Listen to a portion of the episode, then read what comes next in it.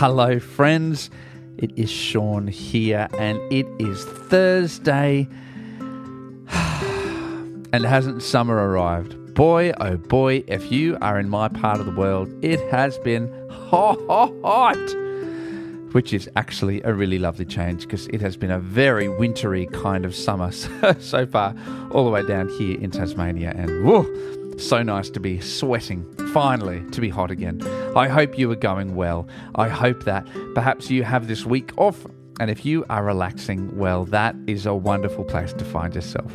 I hope this is a time of restoration and promise of good things to come because that is exactly what today's reading is about. Today is a reading for anyone who feels like hope is fickle. Today, God reminds his people that just because things don't look so good after having returned, God is still on their side, God is still for them, and he will bring things back in their favour.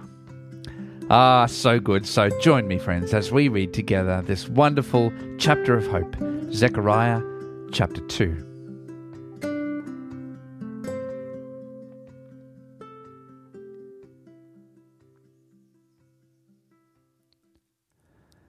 Then I looked up, and there before me was a man with a measuring line in his hand.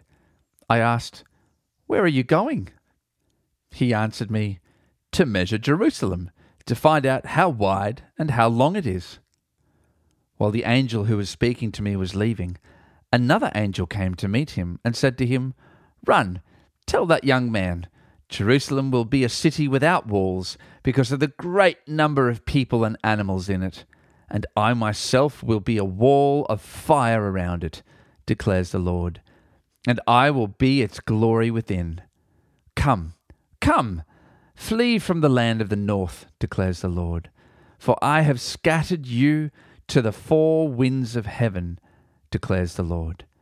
Come, Zion, escape, you who live in daughter Babylon, for this is what the Lord Almighty says.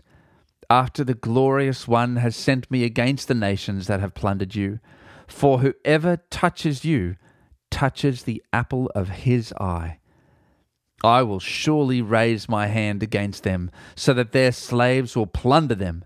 Then you will know that the Lord Almighty has sent me.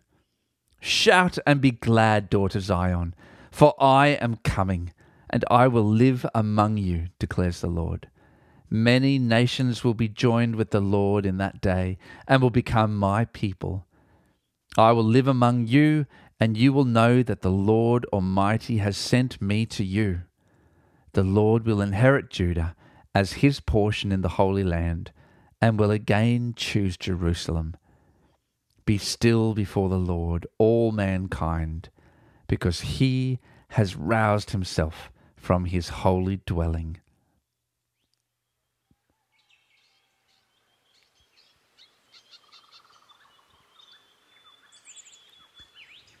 Oh, Father, we read this chapter so full, so pregnant with hope. And what a wonderful last line that you have roused yourself from your holy dwelling and you will bring about your action, your change, your way.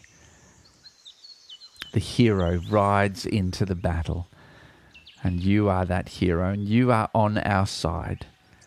Thank you for your love. Thank you for your provision. Thank you for Christmas, for giving us your Son and for Easter for all he has done for us.